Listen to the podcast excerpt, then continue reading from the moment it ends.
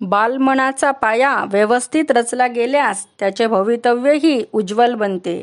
मुलांच्या बालमनावर बोधकथेतून संस्कार होतात.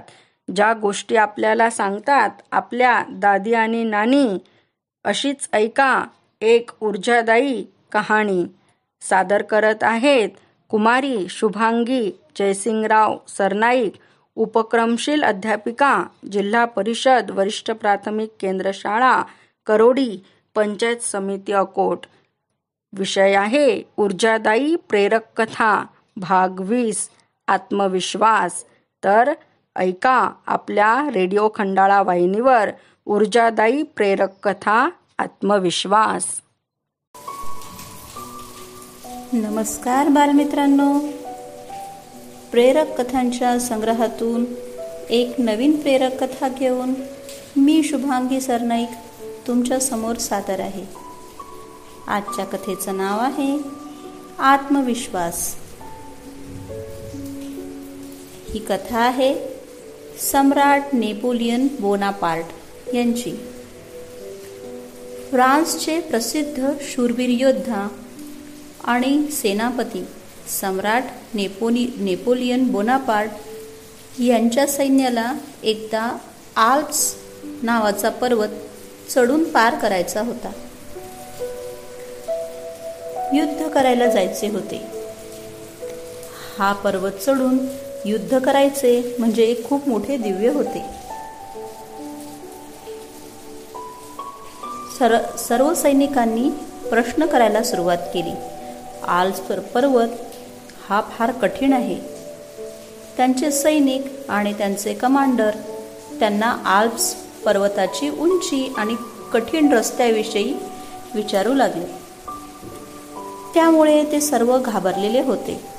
रस्ता फार कठीण आहे असे त्यांनी फक्त ऐकलेले होते. नेपोलियनने सैन्याला पुढे चालण्याचा आदेश दिला आणि सेनापती नेपोलियन पुढे आणि त्यांचे पूर्ण सैनिक त्यांच्या मागे असा प्रवास सुरू झाला. रस्त्यामध्ये सैनिक आणि कंबड कमांडरांनी आल्प्सविषयी नेपोलियन यांना प्रश्न विचारायला लागले. की तो किती उंच आहे? तिथे किती बर्फ पडतो? आणि तो पर्वत चढण्यासाठी काय काय साधने लागतील? काही विशेष साधने लागतील का? तेव्हा नेपोलियनने सर्व फौजेला एकत्र केले व सर्वांना एक प्रश्न विचारला की तुमच्यापैकी कोणी कोणी आल्प्स पर्वत पाहिलेला आहे? योगायोग असा झाला की त्यांच्यापैकी कुणीही आल्प्स पर्वत पाहिलेला नव्हता. तेव्हा नेपोलियन म्हणाला मग चला. ज्याला पाहिलंच नाही त्याला का घाबरायचे? जेव्हा पर्वत येईल तेव्हा मी तुम्हाला त्याच्याविषयी सांगेन. आता आपण पुढे जाऊया.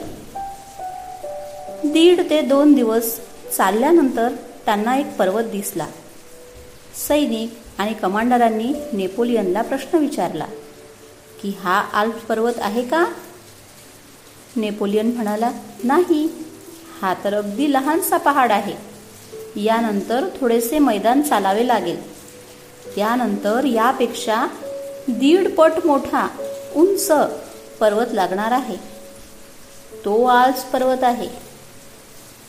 पाहता पाहता सर्व सैन्याने पर्वत पार केला. नंतर पुढे मैलोन मैले सपाट मैदान होते. सैनिक आणि कमांडरांना प्रश्न पडला.